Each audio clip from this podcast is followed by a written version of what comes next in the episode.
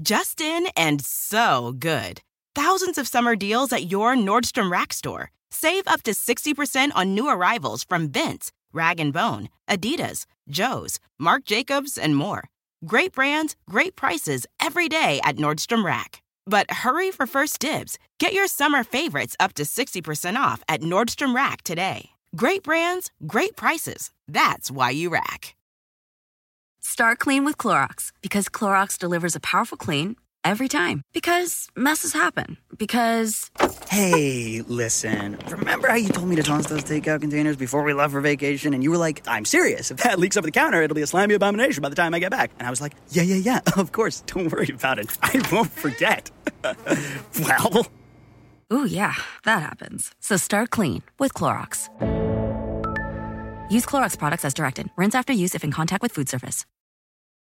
When I found out I was going to be a parent, I immediately felt a lot of anxiety and worry. So I went on to BetterHelp to try to look for a therapist to help me with that. My relationship with my family and with my boyfriend and with myself were suffering. I really needed help. I was ruminating a lot. Really getting those thoughts out to a therapist and getting feedback was just life changing.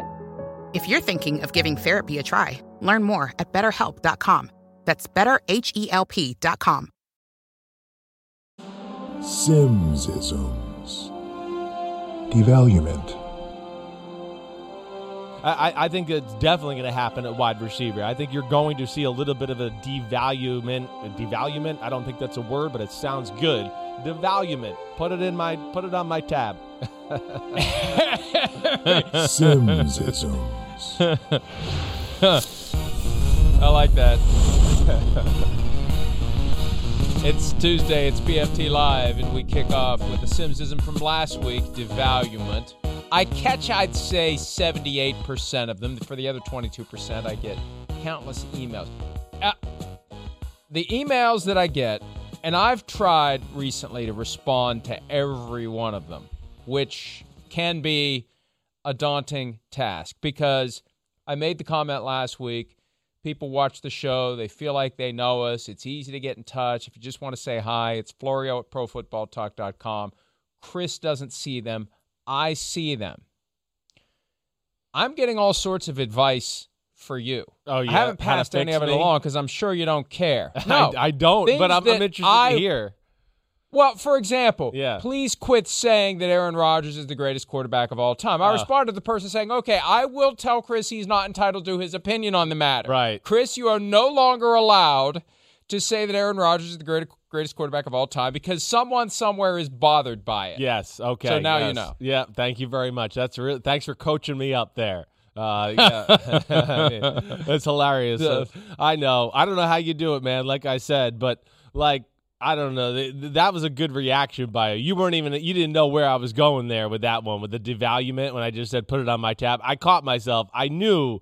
I was wrong. I know I'm wrong. I feel like 50% of the time, but I just go with it because I can't think of the substitute word or the proper way to say with it. Say it. So, you know, just full steam ahead. I guess is my my philosophy there. I appreciate putting it on your tab. However, your tab is growing. Yeah, At some point, you got to pay the tab. Right. But uh, but it's all in good fun, and you're a good sport about it, which is one of the reasons why people will send me emails to tell me they like you. You need to get an email address. No, absolutely I much not. rather prefer the emails from people complaining about you Yeah. than the ones that say Chris is so great, Chris is so funny. Thanks, I'll tell him. Chris, you're great, you're funny. Hey, thanks, man. Thanks. Feel free to share those whenever you want. We can make that a segment. You know, praise Chris by Mike Florio's email. I, I like it. It sounds good. I think I'm going to shut down my email account. It used to be popular on Twitter to tell people to delete their account. I think I'm going to delete my email account and just be done with it. At some point, the Houston Texans will indeed be done with Deshaun Watson. It was one of the biggest stories early in the offseason. It became a big story in a very different way as of March 16 when we became aware, thanks to Deshaun Watson's Twitter account, of the first of what would be 22 lawsuits filed against him alleging misconduct during massage therapy sessions. The Texans, for the most part, have been very, very quiet about the matter. There was a slip, there was a lapse from new coach David Culley on a podcast back in March. After that, they got David Culley on board with the talking point, which is no talking about Deshaun Watson. But Nick Caserio was on the, I think it's the flagship Houston sports station for the Texans, talking about Watson, and he recited the party line. But Chris, he said something else that caught my attention. Let's listen to Yeah. what Caserio had to say yesterday about Watson, and then we'll try to make sense of it. I think we're taking it one day at a time. Um, really control the things that we can control. I think the players have been focused on on their attitude and their approach in the building, um, and they've handled it everything. I would say very well. Again, I don't really have any additional comments about anything. Um, I think we're respectful of what's happening. We're respectful of the process of it and, and everybody that's involved. So. Again, the most important thing is for all of us, um, you know, our coaches and players, myself included, you know, is to focus on the things that we can control. And as we get more information, as we get closer to training camp, then we'll try to make, you know, the best decision for the Houston Texans, whatever that entails. And there it is. Thanks Yeah. to Seth Payne and Sean Pendergast for drawing that out of him. As we get closer to training camp, we'll try to make the best decision for the Houston Texans. What what decision do you make? What what decisions are available to you if you're the Texans? You keep him and see what happens. You trade him even if the 22 lawsuits aren't resolved. You trade him if the 22 lawsuits are resolved, or you cut him. Those are the four options. Cut off the table. At a minimum, they'll trade him for whatever they can get No doubt, with the 22 lawsuits pending. But, Chris, I think that the crux of this for the Texans, and this is one of the reasons why the personal lawyer for owner Cal McNair tried to broker settlement weeks ago. And eventually the Texans had to acknowledge that in an SI.com article. They don't want to have to make a decision about trading him with the 22 cases pending because they're going to get less if they trade him then. Definitely. But the other side of that coin is he shows up, gets put on paid leave while the cases continue to be litigated, and they pay him $10 million this year, and he's not on the team. That's what they have to decide. Are we willing to pay him 10 million yeah. and, and hold the right to trade him until after the season, or do we just take what we can get for him now and let someone else pay him 10 million to potentially not play this year? Yeah, I, I uh, it's it's a tough decision. There's no doubt about that. I mean, it's the ten million dollar question. I don't. I mean, I don't have an answer here, but I, I do think that like what what what I would say with this scenario, Deshaun Watson, you know, taking everything in as good as he is as a football player. You know, we've talked about it so much. He's arguably top five quarterback in football. If not, he's six or seven. I mean, he's right there. He's one of the best in the game. He's got a lot of years in his prime. I, if you gave me those, boiled it down to those two scenarios right there, Mike, and if I'm Cal McNair and Nick Caserio and I feel somewhat comfortable about whatever, that we can afford the $10 million on the ex- uh, commissioner exempt list. Uh, we can afford it. It's not going to be a big blow to our team this year as far as anything else or the future. Then I'm holding on to Deshaun Watson for the year or to when this gets settled because I'm, I'm not just trading Deshaun Watson to get rid of him. Uh, while, like you said, there's 22 cases pending, and now you're trading them away, and it's for who knows what at that point. Because you're right, it's damaged goods to a degree. So I would be more inclined to say, you know what, we're okay at quarterback for this year. We didn't really expect to have him anyways. We're going to have him here. And then we're going to wait to the offseason until we can get multiple teams involved in this conversation and get their heads wrapped around this. And now we can start trying to get the best trade offers we can possibly get. And my understanding is if the cases are resolved, the trade value and the trade interest is much, much higher. There still is trade interest because there are some There teams is. out there thinking we can we can snatch him Right. for a lot less than what we would have to give up if these cases weren't pending. And we're willing to pay the ten million if it comes down to it, because that's just the investment that you pay. That's your loss leader because you got a franchise quarterback when this stuff all goes away on the back end. And part of this too, Chris, that has vexed teams in the past as it relates to guys like Antonio Brown. The league isn't exactly forthcoming when it comes to the whole concept of whether or not it will use paid leave. Now, maybe Cal McNair has a source in the league office that will tell Cal, you know what? Yeah, we're going to end up putting him on paid leave. or not. That people assume he's automatically going to be put on paid leave. He's facing no criminal charges. He has 22 lawsuits pending against him, but none of them have resulted in any type of indictment or criminal action.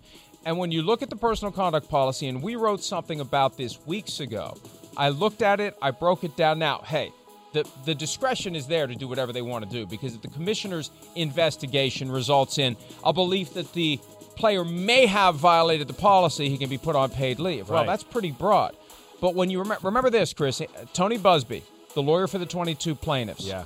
at one point expressed that that some of his clients who had been questioned by the league as part of their investigation Yeah. felt like they weren't being respected. That tells me that they were subjected to pretty Tough aggressive questions. and maybe skeptical questioning, Right. which which maybe the league thinks they didn't hold up well. Maybe the league thinks that that maybe it's it's it's not as as as it's being told, or it doesn't rise to the level of what they think it does. Right. And maybe they think we can't, in good conscience, put him on paid leave. Just because there's 22, if 22 cases individually aren't that strong, it doesn't matter if there's 22 or 222. If they're if if each one of them isn't regarded as strong, Yes. doesn't matter. No. So I, we've just assumed he's going to be on paid leave.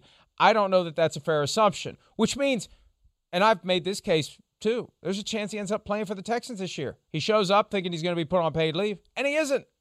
I, I mean, I know, Mike. I, you know, I, I know I've been one to, to say really from for a while now that I think there's a, a, a, a faction in the league that thinks this might, you know, get resolved the way you're talking.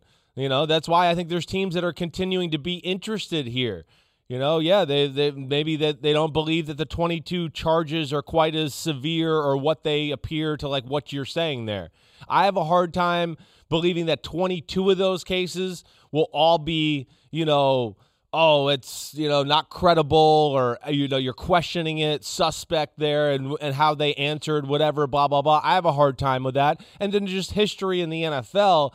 I mean, I feel like we've seen people go on the commissioner exempt list for for far less or at least or at least far less as far as the surrounding circumstances and everything like that so i'd have a hard. But they have criminal charges. no no you're right well Commissioner's exempt list is, is typically only Right. used when you have criminal charges. i was specifically thinking about like um yeah you're right but i mean we saw we saw ezekiel elliott get suspended right there he, was he got suspended. He wasn't Right. put on the commissioner exempt list. but there was no He criminal charges there either right and no lawsuit. right They did their investigation. so that's what i'm trying to say yeah sorry Yeah, right. but but that that's the actual suspension that could be imposed at the back end of the gotcha process. gotcha And and I think Deshaun Watson at some point is facing when you look at the parallels between his situation and Ben Roethlisberger's from 11 years ago. Right, right. I think at a minimum he's facing some type of intervention by the league that would include a suspension.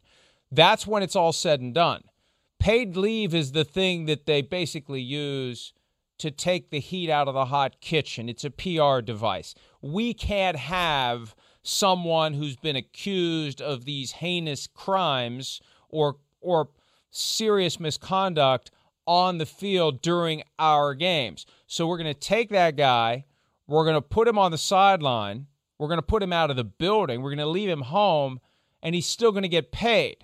And the league has always believed and argued and contended that that's not punishment of the player, which is a ridiculous proposition.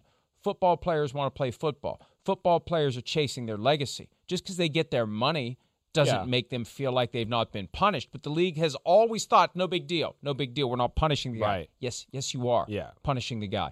But they're willing to use it because they don't want to have that guy in the buil- building, on the sideline, on the field, and have people Attached noticing. shield yeah Here's the guy. Here's the guy that's been accused of these things, even though he's supposedly innocent until proven guilty. We don't want him around just because of the accusations. It really is wrong when you think about it. It Yeah, really it is. is. Yeah. So much for innocent until proven guilty. yeah right Uh, but but they they claimed you know they do their threshold investigation. If it's going to be fair, and if they come to the conclusion that we don't think this is the big deal that the individuals allege it to be, we've done enough of an investigation and come to the conclusion that you know there's only two of the 22 that are claiming any type of forcible misconduct. And we don't know whether or not they've cooperated so far. Right. We don't know which of the ones have spoken. I there, there's a way through these weeds, if the league does a fair and appropriate job of applying its policy, there is a way that he doesn't get put on the commissioner exempt list. And, you know, if the league is willing to tell the Texans, maybe the league is willing to tell some other team that would then trade for him, knowing that he's not going to be on the commissioner exempt list and we're comfortable with him being on the field this year. Yeah, well then open up the floodgates or at least the teams that have any questions about, you know, their quarterback situations in general. I mean, I think if we got close enough here and you got to at least like training camp within the first week to 10 days of training camp, really? I mean, if this became okay, wait, it seems like the Deshaun Watson thing is going to get settled, or you know, there's light at the end of the tunnel then then I think you're going to see a team like Miami and Denver jump back in the conversation. I, I, I do. I would expect that. He's too good. It's like Aaron Rodgers, like we talked about. I mean, once he becomes available, teams are going to come out of the woodworks trying to figure out how they can figure out to get a guy like this. So it's all going to be dependent on where he stands with the league and everything like that. But like, all right, just getting back to the original question because I would like to hear your opinion on this too a little bit. With him in the commissioner exempt list, right, and all that stuff. Say say it does go down that way, Mike. Like you know, it's they don't quite have it figured out. He shows up at Texans training camp, like you said. They said go home, you're on paid leave, blah blah blah, whatever. I mean, if there was teams that were still interested in trading at that point, you know, are if you're the Texans, would you do it at that point? Would you, or would you say, you know what, we're just going to hold on to the year, like I said, and just go, we'll we'll bite the bullet on the ten million, and we'll wait till we can really strike a strike it rich next year. Well, the Texans were the ones who basically, you know, gave away a second round pick to get 16 million off their books. Yeah, they started this trend, right? Right. They, right. To to avoid paying 16 million dollars to Brock Osweiler, they gave up a second round pick. So, to avoid paying 10 million to Deshaun Watson, knowing that he's never going to play for you again anyway, what would you take for Deshaun Watson, knowing that you once gave up a 2 to avoid paying a guy 16 million. I think that's part of the analysis and sure. that's the reality. These draft picks have a cash value and everyone is going to view it differently, but but that I think that that will help them get to a point where they they can assess the situation and make as Nick Caserio said the best decision for the Houston Texans. It's going to depend upon most importantly, are the cases settled? Are they not settled? And maybe as we get closer to camp, Deshaun Watson and his lawyer Rusty Hardin are thinking maybe we don't need to get these settled. You know, I, at at some point, I think it's fair for Watson, Hardin, Texans, Eagles, Broncos, Dolphins, because yeah, I think right. those are the three teams right. that would be inclined. Yep. To say to the league, you can't just hold this over Deshaun Watson's head because you're holding it over our heads too. We're trying to figure out what we're going to do this season with our football teams. So you're either going to put him on the commissioner exempt list or you not or you're not. Don't play the Antonio Brown game. Now, I think they did it to Antonio Brown because it was a way to keep him out of the league without pay, without putting him on an unpaid suspension. He's available. The Patriots cut him. Right. He'd been accused of some wrongdoing. There's a that few the league things. hadn't fully investigated. Right, right. So there are multiple things. Right. So all the league has to say is, well, we don't know if we're putting him on the commissioner exempt list, and it scared everyone away. As a practical matter, 14 game unpaid suspension. Yeah. I think it's different with Deshaun Watson because the Texans are on the hook for 10 million, and the Texans are in a position where they can trade him. And oh, by the way, he is a pretty exciting player. Whatever the league has done by way of investigating this, if they are comfortable with Deshaun Watson playing, they need to tell the Texans and any other interested team, yeah, he's you know what, he's fine. Or just announce to the world, we've investigated this, and based upon the current information and the individuals who have cooperated with us, and in light of the fact that several haven't, we have no basis for putting him on paid leave, and we will await the outcome of these cases before we take any further action. Ooh. Why not do that? I, I, I hear you. I, I, I mean, I, I think that's not a bad scenario. I mean, the NFL's got to be careful here. That's for sure. I mean, I think the one thing that, like, of all the things you just said there that jumped out to me to where I went, ooh, you know, if these aren't resolved and they just let Deshaun Watson play, I, I just can't imagine that happening. I can't. I think the NFL is like way too hyper aware of like their standing in society and all the things that are perceived. He's not. A, he, he hasn't I- been charged with a crime. I know. How can you do that? I know, but it's I'm innocent just until proven guilty. He's not even accused Mike, of being guilty. I'm, Mike, don't, don't, don't. I'm just a I'm- I'm messenger just- here. I hear I know. I I, hear know. you. You're right, hundred percent. But I'm just going through the the history of the NFL and then where we are, like currently at the at society right now. I just don't think NFL is going to be willing to take the the the the brunt of that every day. Wow, they're just going to let some star quarterback, oh, you know, because that's what it's going to get turned into. Star quarterback can do whatever he wants in that league. They don't care. He's abused women and those things. It's it'll take a life of its own if he's out there in the field. And that's where I think the NFL ultimately will not want to have those images out there. So this becomes the number one topic in, in the NFL again. And your instincts are right because, all due respect, I've been studying this aspect of the way the league handles off-field misconduct for years. Yeah. It it it isn't always about right and wrong. Right. It right. not always about truth and justice. It isn't always about respecting the constitutional rights of the individuals.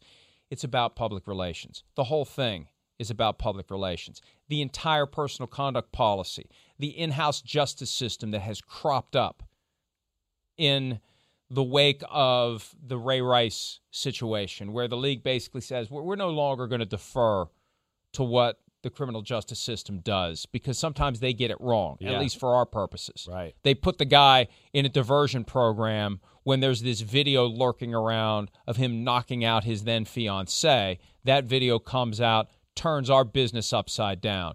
So it, it is PR driven, period. And that's why all sorts of things can happen that you would look at and say, well, it's just not fair to the individual involved, no. especially if the Houston Police Department has been talking to these individuals. Multiple of the 22 persons have spoken to the Houston Police Department.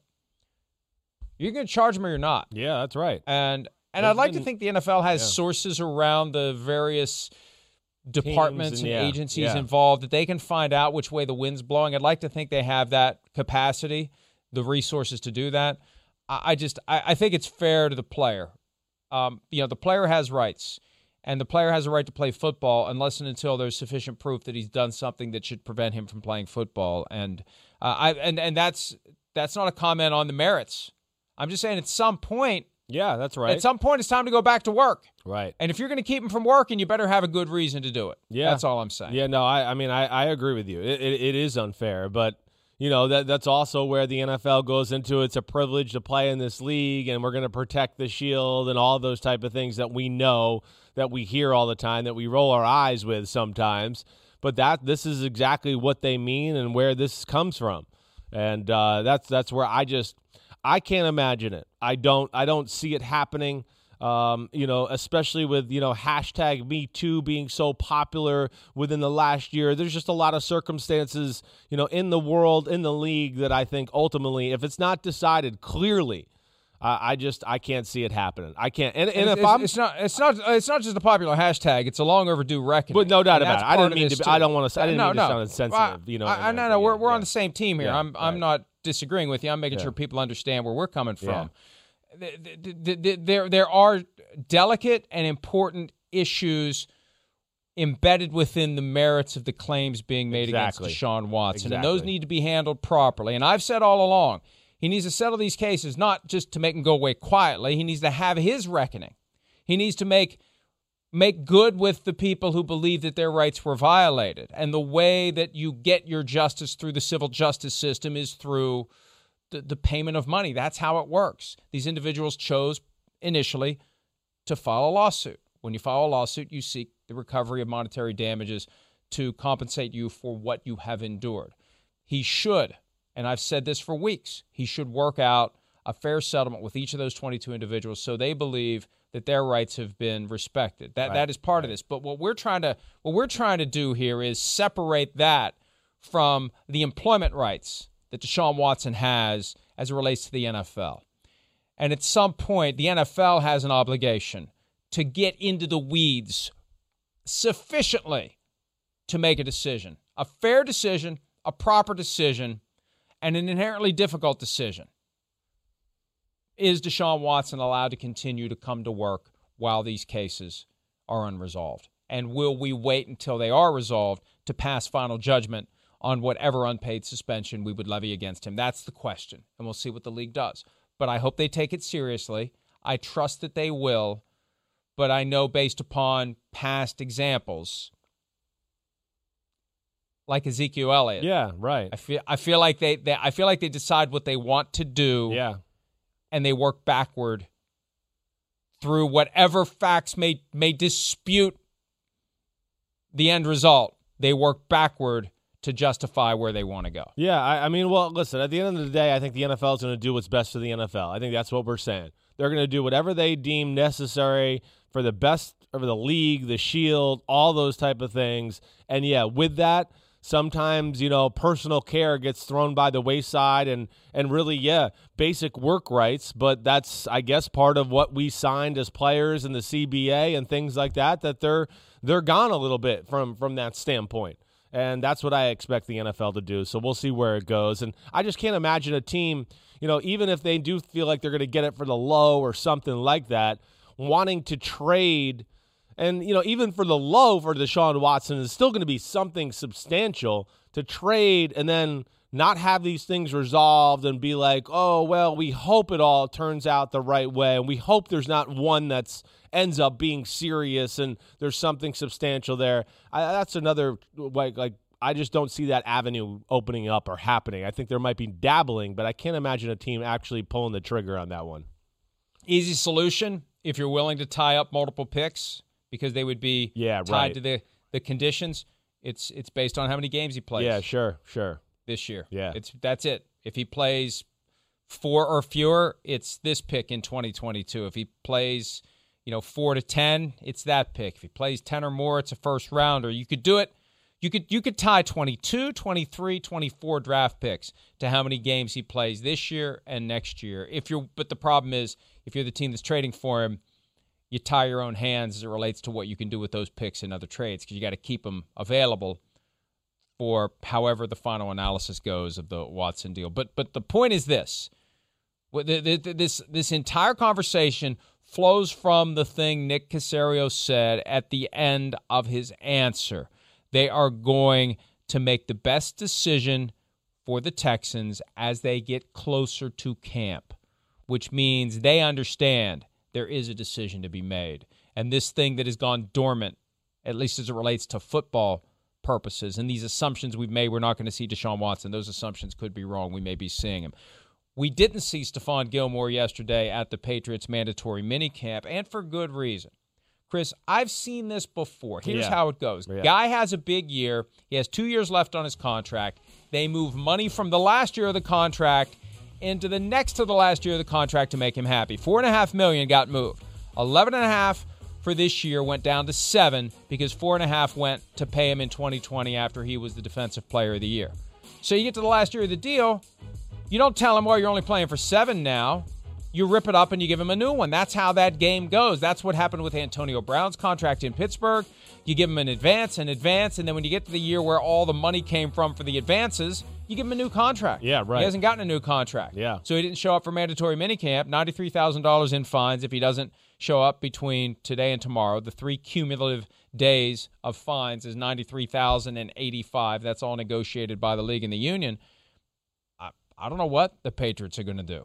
I, I mean, I, I don't either. This will be this will be fun to watch to see how they handle this because, I mean, yeah, the four million dollar sweetener last year made him feel better, but realistically, he was underpaid last year, let alone this year for where the market is, and it's gone up a little bit and things like that. And he he deserves to be disgruntled. There's there's no doubt about that. I mean, Stephon Gilmore, although he may not, you know, be the king of corners anymore, right? Maybe Jalen Ramsey took over. He's still in the top five conversation for best corners in football. I mean, I don't know. You get into it. My money, Jalen Ramsey, Xavien Howard, Stephon Gilmore, Jaire Alexander.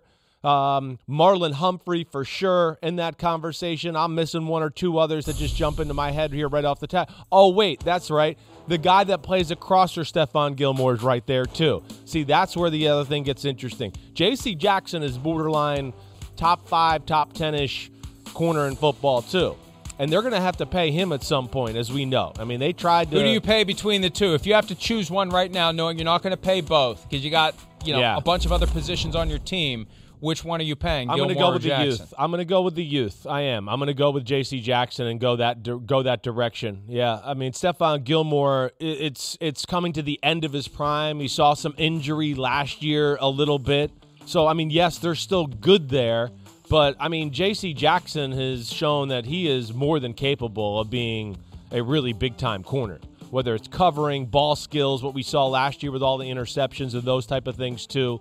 And the other thing I would say to it too, to where maybe Gilmore becomes slightly more expendable in a year like this. And I say that lightly because he's really talented and they love to play man to man. But the Patriots at least have a defense this year. I mean, you know what I mean. They have some other players finally. Know, they got a front seven that's going to be able to get pressure on the quarterback. The corner's not going to have to be like the focal point of the team. So maybe that makes them feel a little bit more confident in not paying him, try to trade him. I don't know, but um, th- this is going to be interesting. Or maybe does New England just go for one more year and give them another sweetener and just go from there? I don't know how they're going to do this.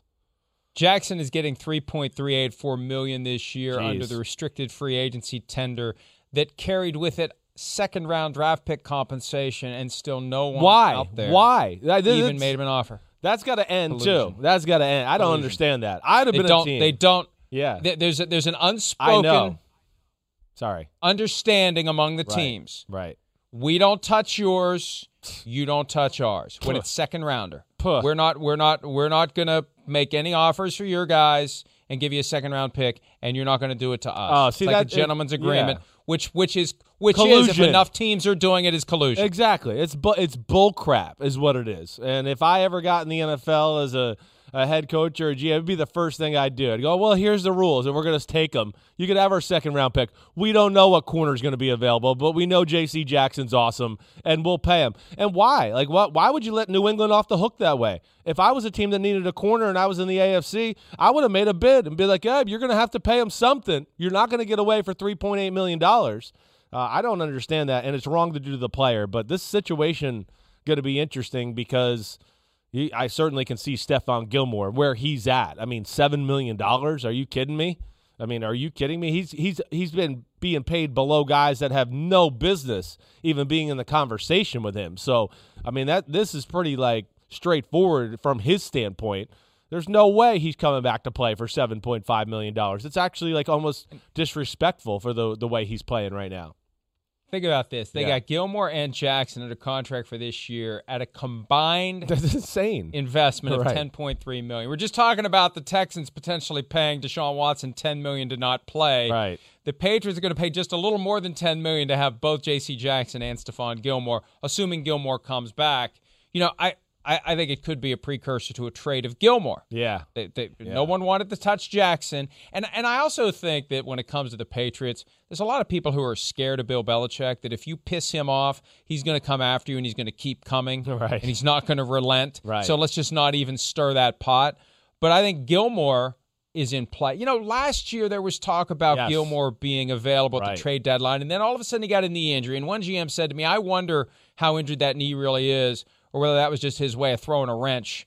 Into the possibility that they were going to trade him during the season because uh, players, uh, you know, unless you are desperate to get out, like Jalen Ramsey wanted out of Jacksonville a couple of years ago, you don't want your life turned upside down in October. No, no. You, know, I- you don't. want to have to move and deal with all that. And it's a new, you're walking into a new. No, you'd rather do it after the year. I think a trade's still potentially on the table for Gilmore. I, I would imagine so. I mean, th- th- there's got to be a team out there that's going to reassess here and go, you know, we can really use something at that position to help out. He's a really good football player. And yeah, I, I would imagine, I think if you made me bet, Mike, that's kind of where I would go to. I don't see New England, I, I guess, really seeing him extending him in any like extravagant way to make him like towards the top of the league corner as far as pay is concerned again. Uh, I, I, would, I would, I, am to bet that you're, you're right. I'm to say there's a trade that goes down sometime between now and midway through training camp, and Stephon Gilmore's no longer with the Patriots. Um, so where would he go? That's really the question. And let's let's set aside the Jalen Ramsey Madden franchise mode. Yeah, he right. wants every big name player who's available yeah. to come to a team that has already collected so many big name players. They don't have any money left or draft picks to go out and do those deals. So, other than the Rams, where where would you be watching a team to maybe spring up to try to get Stephon Gilmore? Like, I, uh, first one I would think of is like the Raiders having like all those young corners they have, defensive issues, those type of things. They could use somebody like that with a little veteran leadership, teach some of these young guys, see where there goes. Their defense has been a struggle there.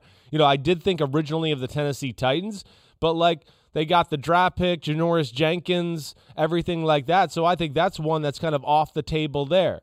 You know, I don't know if the Houston Texans will be involved in that, but Nick Caserio knows what kind of player Stephon Gilmore is, but I can't imagine them wanting to spend money like that, you know, when it comes down to uh, a team that's rebuilding. So then you get into like the contending teams and everything like that there.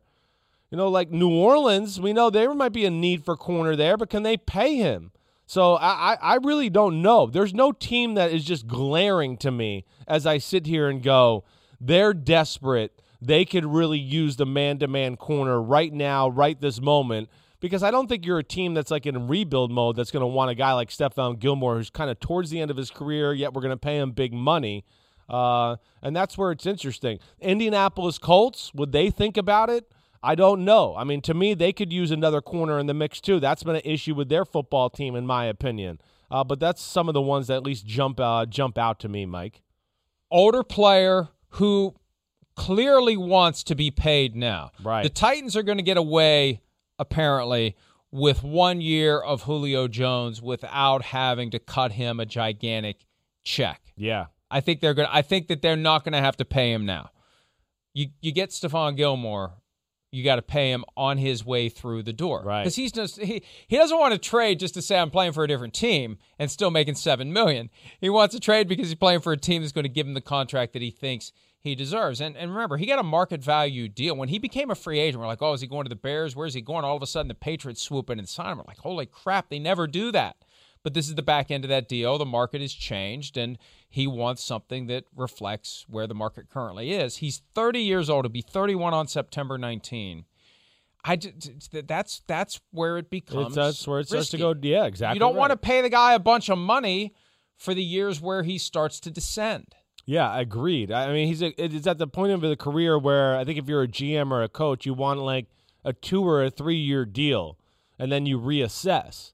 You know, I, I think that's the way to go. I mean, would the Cowboys get involved in that conversation? You know, I don't know. I mean, they certainly could use it, but again, they play that Seattle scheme where it's not always man to man. Is such a big thing. Seattle the same way. I could go, hey, they need a corner. There's no doubt about it. But I don't know if they really value corners that way because of you know the amount of zone they play, and that's where it just you know would would the Bills get involved in another conversation with with Stephon Gilmore and thinking about bringing him back?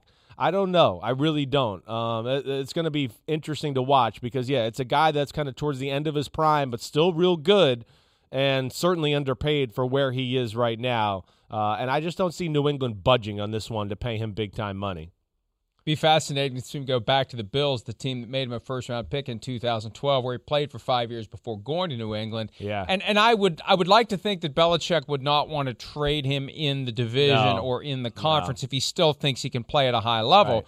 But if you think you're fleecing someone for a guy that you've seen signs that it's starting to slip, then then yeah. may, maybe you do it. Yeah, maybe right. you trade him to the Dolphins. maybe, maybe, not that the Dolphins need. They don't need it. They either. don't. They got Xavien Howard and Byron Jones. And yeah, and but that would be first round corner. Yeah, there, there, aren't a lot of spots out there right. where there are guys who have been in the New England hive who know what Gilmore can do and could then become trade partners. There really aren't. If if Matt Patricia was still in Detroit, I know that would make sense. Exactly, he's back in the building. Right, right. I you know you're you're right. And well, the the New England tree for the most part, you know, the Tennessee, the Miami, they, they got corners because that's what they believe in. So they went out and got them and they made sure they got it because that's how Bill taught their team. I mean, Houston again is the team that would be in that cocoon that we would know about that might have some knowledge about it, but you know, with their current status and like we talked about, I just don't imagine them like trading away assets and then paying paying big money to a guy where it's like where our team's not even close to being anywhere near competitive for like another year or two. So that that's where I don't see that happening. It's I, I mean I really didn't sit here and think about or come prepared as you could tell for teams that might be interested totally here. And I, I it, it is it's hard to find one that just really pops to you to where you go that makes a lot of sense. Maybe it is a Dallas Cowboys type of move. The more I sit here and think about it, to where they just let go, me throw one out. Yeah, let me throw one out that I Yeah. just thought of. A team that has been sneaky chasing big name players who are on the wrong side of thirty. this year, Arizona? whether it's J.J. Watt or, Yeah. or A.J. Green. Yeah. Stephon Gilmore to the Cardinals. They lost Patrick Peterson Uh-huh. in free agency. Um, I like that one. That would lot. make sense. That makes a lot of sense. I, I agree with you. You're you're onto something there. That that that could make sense.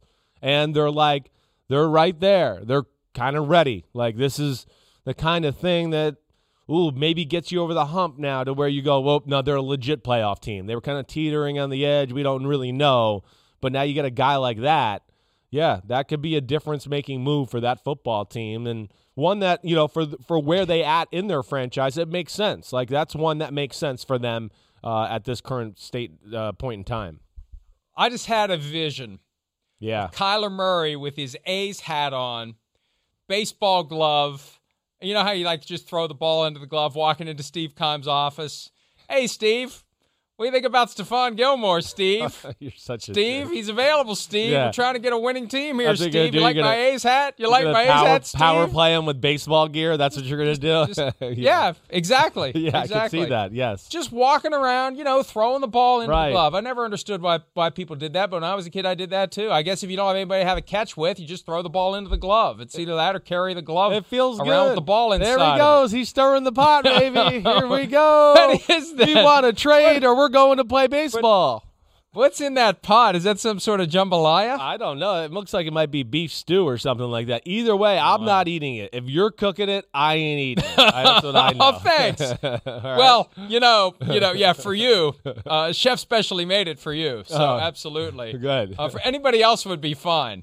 Um, uh, Cam, yeah, it depends. Yeah, so there would be certain circumstances where you would eat it no matter whether or not I cooked it. Usually on a Thursday night at about 10:30 p.m.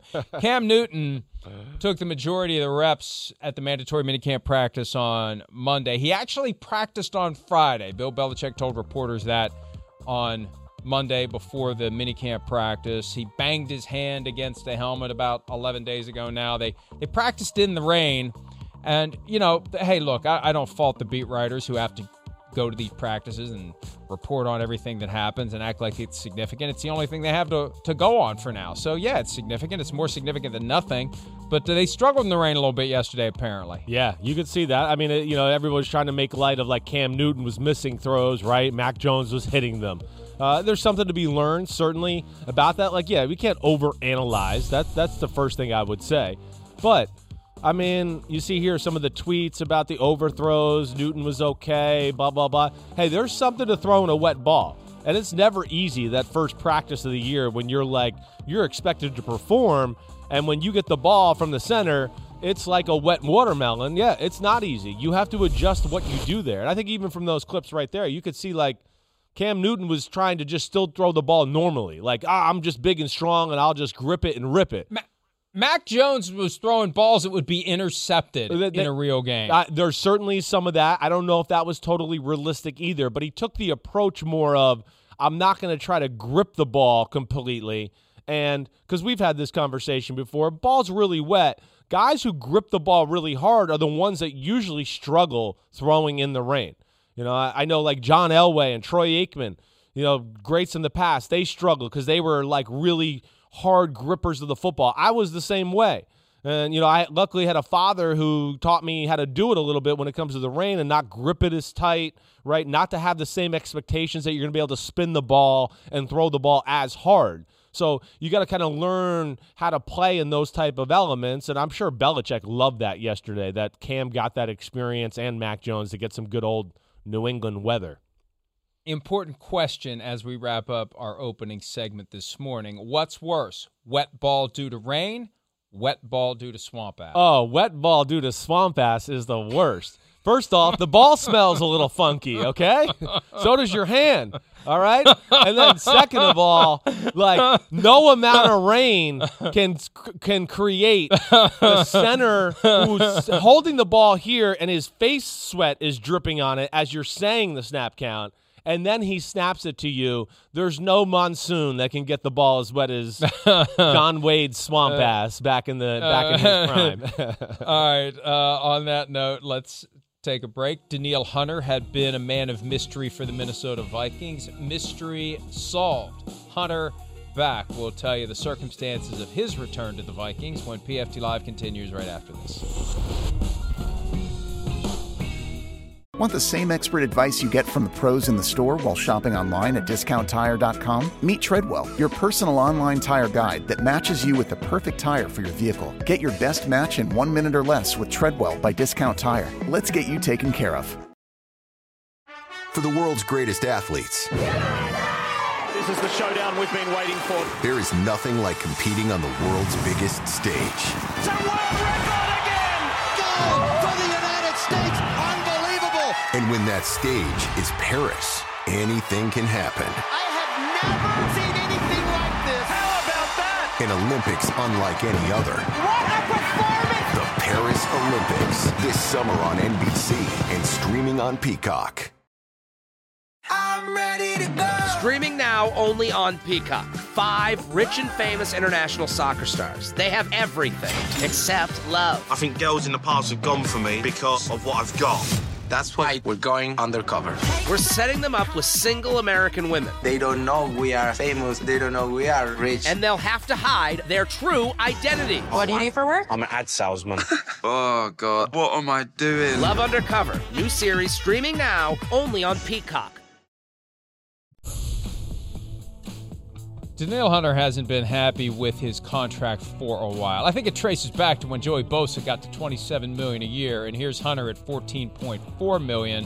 He did his contract early. The Vikings saw what they had. They paid him big money. He was happy to get it, but then he realized the market passed him by. He missed all of last year after he had neck surgery. That was a real injury. That wasn't some hamstring. That right. was his way of holding out by holding in. And now this year he wasn't happy. He'd stayed away from the offseason workouts, but he did the smart thing. It was a win win for him and for the Vikings. He gets a new deal, a revised deal that pays him 5.6 million as a, as a signing bonus. He'll have a salary then after that this year. And then next year the Vikings have to decide early on whether to pay him an $18 million roster bonus right out of the gates in the 2022 league year. If they think he's, you know, still a guy that deserves that kind of compensation, he'll be on the team for the remainder of his contract that has a total of three years left on it. Otherwise, he'll be a free agent and he'll get to the market early where he can go out and see what else is out there. But this is one of the risks you take when you're a young player. Yeah. Wasn't highly regarded coming out in the draft. You prove yourself. You take the money early. The problem is you're going to get to a point where you're not real happy with what you're getting paid. And sometimes the team will rip it up and give you another deal. Sometimes the team will dig in. The Vikings and Hunter found uh, kind of a middle ground here, Chris. Yeah, middle ground, and I understand, you know, them them coming to the middle ground here. They got to both protect each other here to a, to a degree, or each each entity has to protect themselves. You know, yeah, Dan, Daniel Danielle Hunter is underpaid. We know that. Yeah, but at the same time, and he's one of the better pass rushers in football, hands down. But like had a real neck injury last year. Certainly. Yes, he is under contract. So I think it's a win-win for yeah, he gets a little, you know, sp- spice here, a little little extra cash right now, but then you know, has a chance like you said to earn oh, okay, now I'm going to make the big boy money. 18 million dollars for the 2022 season. You know, he can earn that with his play on the football field or at the same time have a really good year. And I think with Mike Zimmer and Spielman and all that, and they show and he shows he's healthy and plays well, they might rip up his contract and re-sign him because they know that, like again, if he plays well and he's healthy, uh, okay, yeah, he had a good year next year. You're gonna have the same problem the year after that. So they're gonna they're gonna get into some of the specifics about I think renegotiating if he does stay healthy and have that good year. So it makes sense for both sides Vikings need him. We know that. They need a pass rusher. He's the best one they got, and uh, it's going to be a big year for your Vikings to see where they're at. If they pay the roster bonus next March, he will get 20 million in all for 2022, a significant raise over the 14.4 million dollar average. And I, I look, I, ca- I can't fault the guy, and and that's part of how you manage a great player. It's not enough. It's the old Philadelphia Eagles Joe Banner approach, where they would swoop in and sign guys to like 10 year contracts after two seasons and expect them to be happy Yeah. for the full 10 years, Right. even as the salary cap continues to go up and the market passes them by. You're going to get guys who become disgruntled. And you can't just say at that point to them, hey, deal's a deal. You sign a contract. Doesn't work that way. You need guys who are motivated to go out and play, and they need to feel like they're being treated fairly. And when you dangle that kind of money in front of a guy who's only a couple years into the NFL, who's never had big money, what's he going to say? Exactly. No, I don't want it. Right. So uh, that that's that that's the challenge when you when you get the guy early and he keeps getting better and better. You got to be willing to pay him. It's just awkward here because of the injury. You know, Danielle Hunter has the record for the most sacks of anyone under the age of 25. Yeah, right. He, he has been a force, force. when he's healthy. Um, and and they they were far worse off on defense last year without him, Chris. De- definitely. But like you, you know, like you just brought up, you know, there, there's only two in, like neck injuries real. Even if it's not like the most serious in the world, teams are going to be a little hesitant to want to give like long-term extensions or anything like that. When you get into the head neck injury business, that's where your name gets in the black book in the NFL, and teams start to notice and go, "Wait, there's a history here. We got to be careful with this one." Um, but yeah, I mean, definitely uh, star pass rusher. The Vikings with their unproven secondary and all of that, that's where he's even more valuable to protect them. That was an issue last year too. So uh, we'll see where this goes, and you know we'll we'll see Mike. The big news too yesterday with the Sheldon Richardson thing. That'll be interesting to see if your team gets another little uh, addition there on the defensive line. Well, Sheldon Richardson had been cut by the Browns. The Browns were holding out hope that they could convince him to return on their terms. Yeah. He made it clear yesterday he's not, and he's talking to the Vikings about going back there. He spent a year with Minnesota after, what was it? He was traded by the Jets to the Seahawks and then Right. became a free agent. Yes. And then signed with the Vikings for at least one year. I think it was just one year, and then went to the Browns. But Michael Pierce and Dalvin Tomlinson, Pierce was a free agent arrival last year. He opted out. He's back. He's ready to go. Dalvin Tomlinson, a guy they signed this year.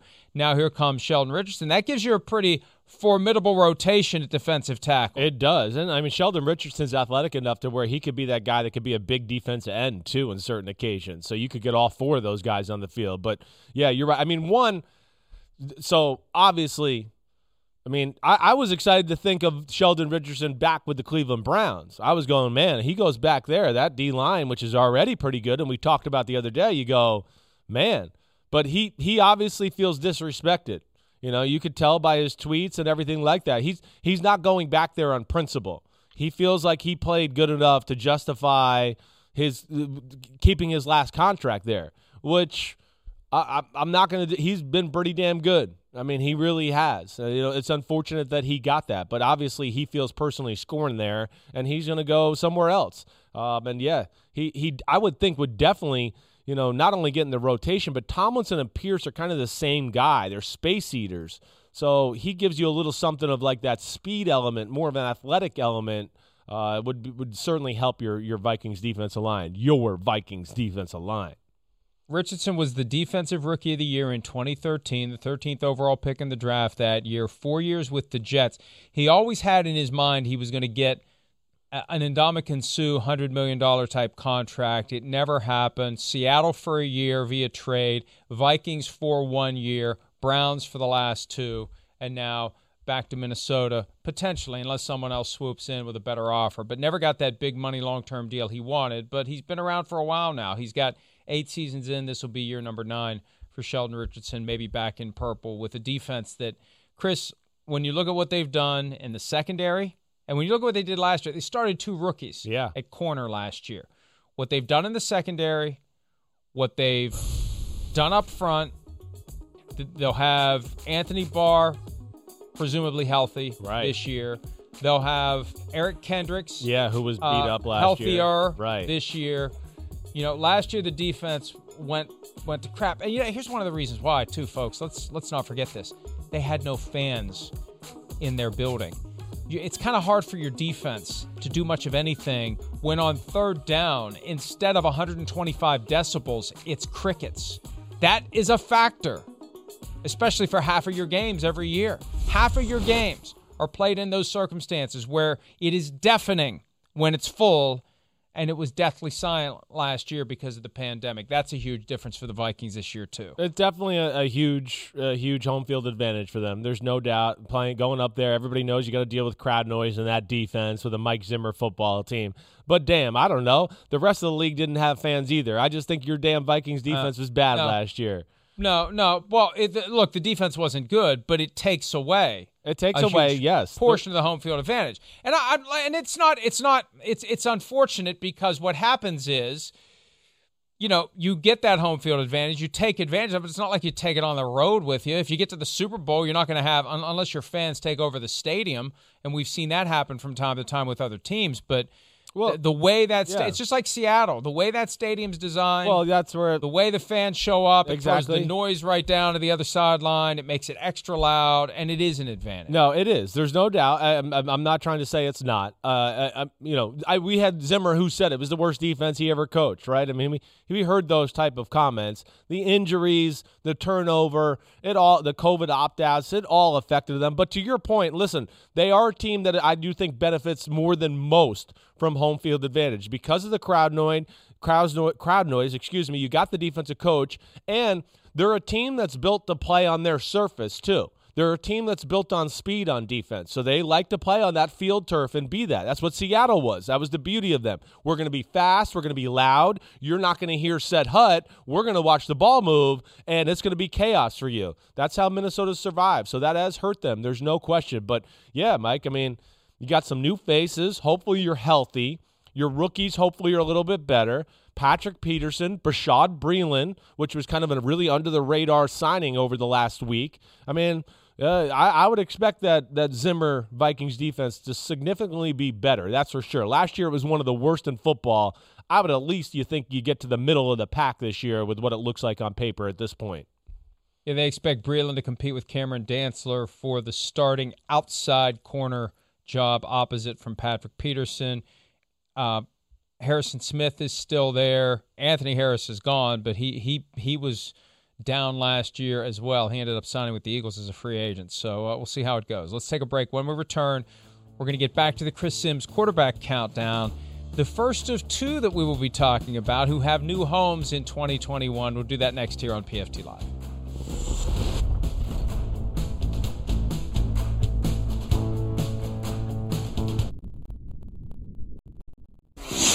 when you, when you watch Sam, you know, you watch him play, you always you obviously know that the talent that he has, um, and, it, and, it, excites you. Just watch the ball just pop off his pop off his hand, and you know he's a tremendous talent. And then when you finally get the opportunity to get to know him and just see you know his willingness to learn, you know how excited he is about learning a new system and just being a part of it, you know it kind of puts it all on tape that you know it excites you. And so uh, I'm optimistic about the direction that he's going in this in this OTAs and I look forward to when we get the training camp and kind of rolling with it. Just seeing, you know, his, you know, seeing him make reads, seeing, seeing the throws, seeing him play off schedule, seeing him, you know, in the pocket, you know, identifying protection. So there's a lot. It's not like you're getting a guy that's brand new. You're getting a veteran, you know, a guy that happens to just be young. And so, um, you know, that's what uh, that was extremely enticing to us.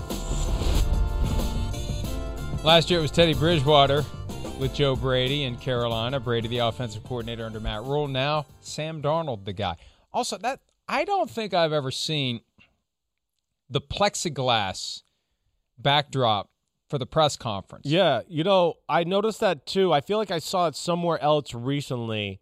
Um, I like it. I do too. I like it because you see it. You know, you see it a lot over in Europe with the soccer. That, that's where I, I, feel like I've seen it more than anything. But yeah, it's it's a cool look. It really is. I mean, if they could just move him over a little bit and center it, it'd be perfect. But yeah, I like it. I'm with you.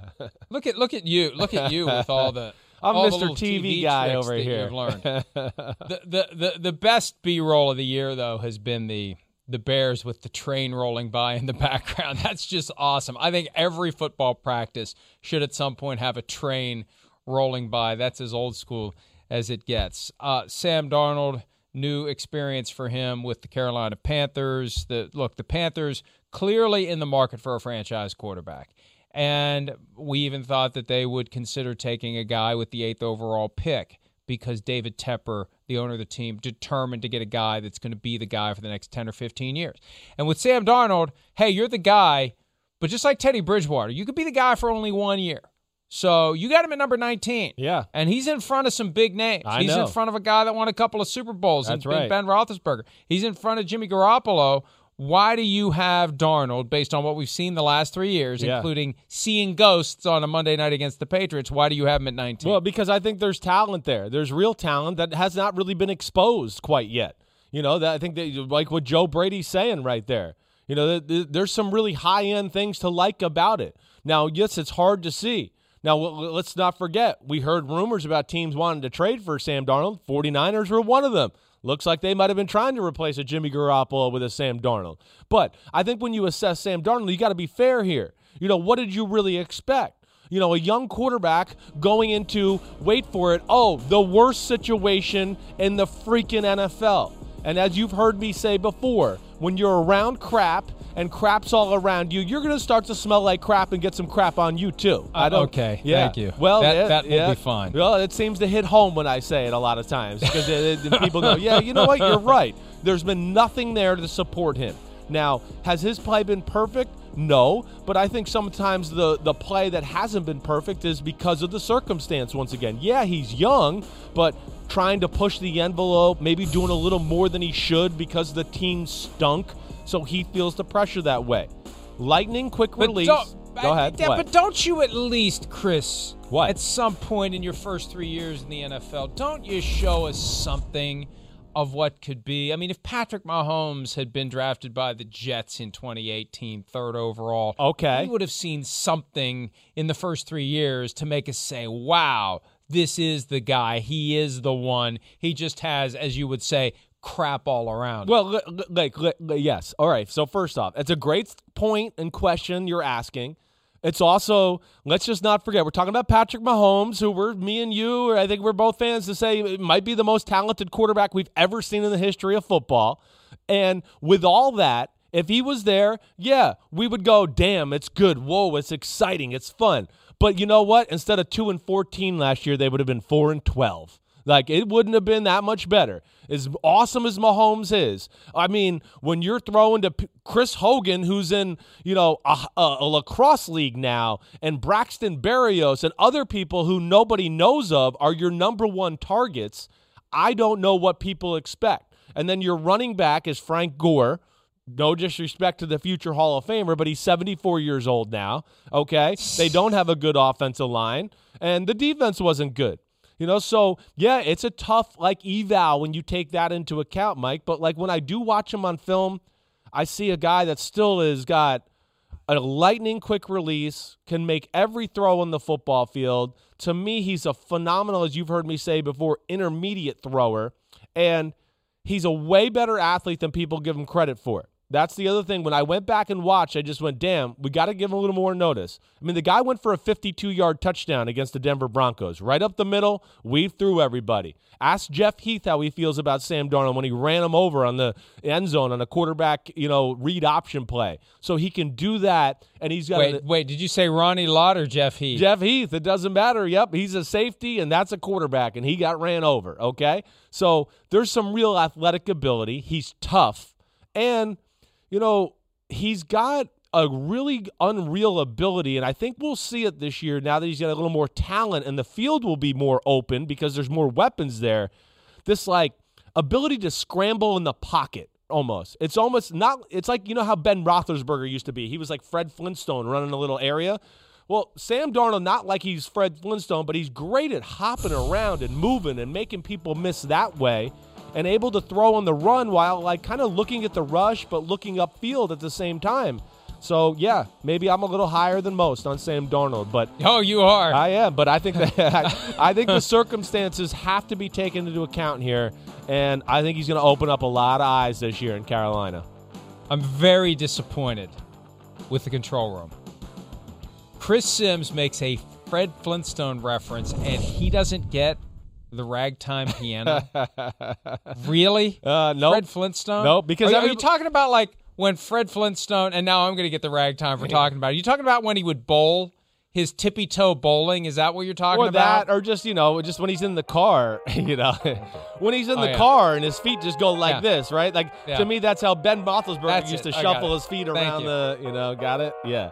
Thank you. Uh, but you're right. right. I guess I'm kind of dating myself there too with that. But see, the problem is Kristen, who's in the control rooms, you know, not that much younger than me to where she doesn't want to play that music because she's like, well, damn, then I'm old. So you know, they're doing a tough. reboot of they're doing a reboot of the of the Flintstones. I think it's like an updated uh like, you know, like the kids are grown up Flintstones. I think I saw that somewhere. Okay. I could be I I, I may have just dreamed it too. That's entirely possible, but there, there, there's there's a new animated Flintstones that that is coming. Um all right, uh which has nothing to do with what we're otherwise talking about. So you think you I'm, got uh, Darnold yeah, so you think he's I too just, high. I want to wait and Okay. see. Yeah, okay. I, I I just want to wait and see. And, and I think the Panthers view this as an investment, a strategic investment. Yeah, they've got him under contract next year at 20 million, fully guaranteed because they picked up his option. Yep. I don't think that means he's necessarily going to be there the next 2 years.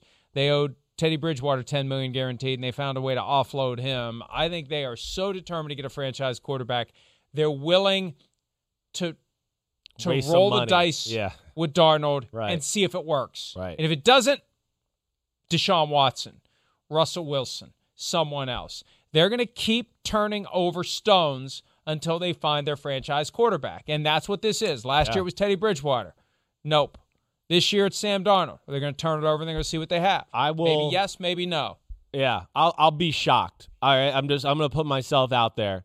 I will be shocked if Sam Darnold doesn't have a really damn good year and earn himself at least another year or two of being the starter in Carolina. I think he's handmade for the offense too, Mike. You know, he's got a lot of that Joe Burrow-ness about him.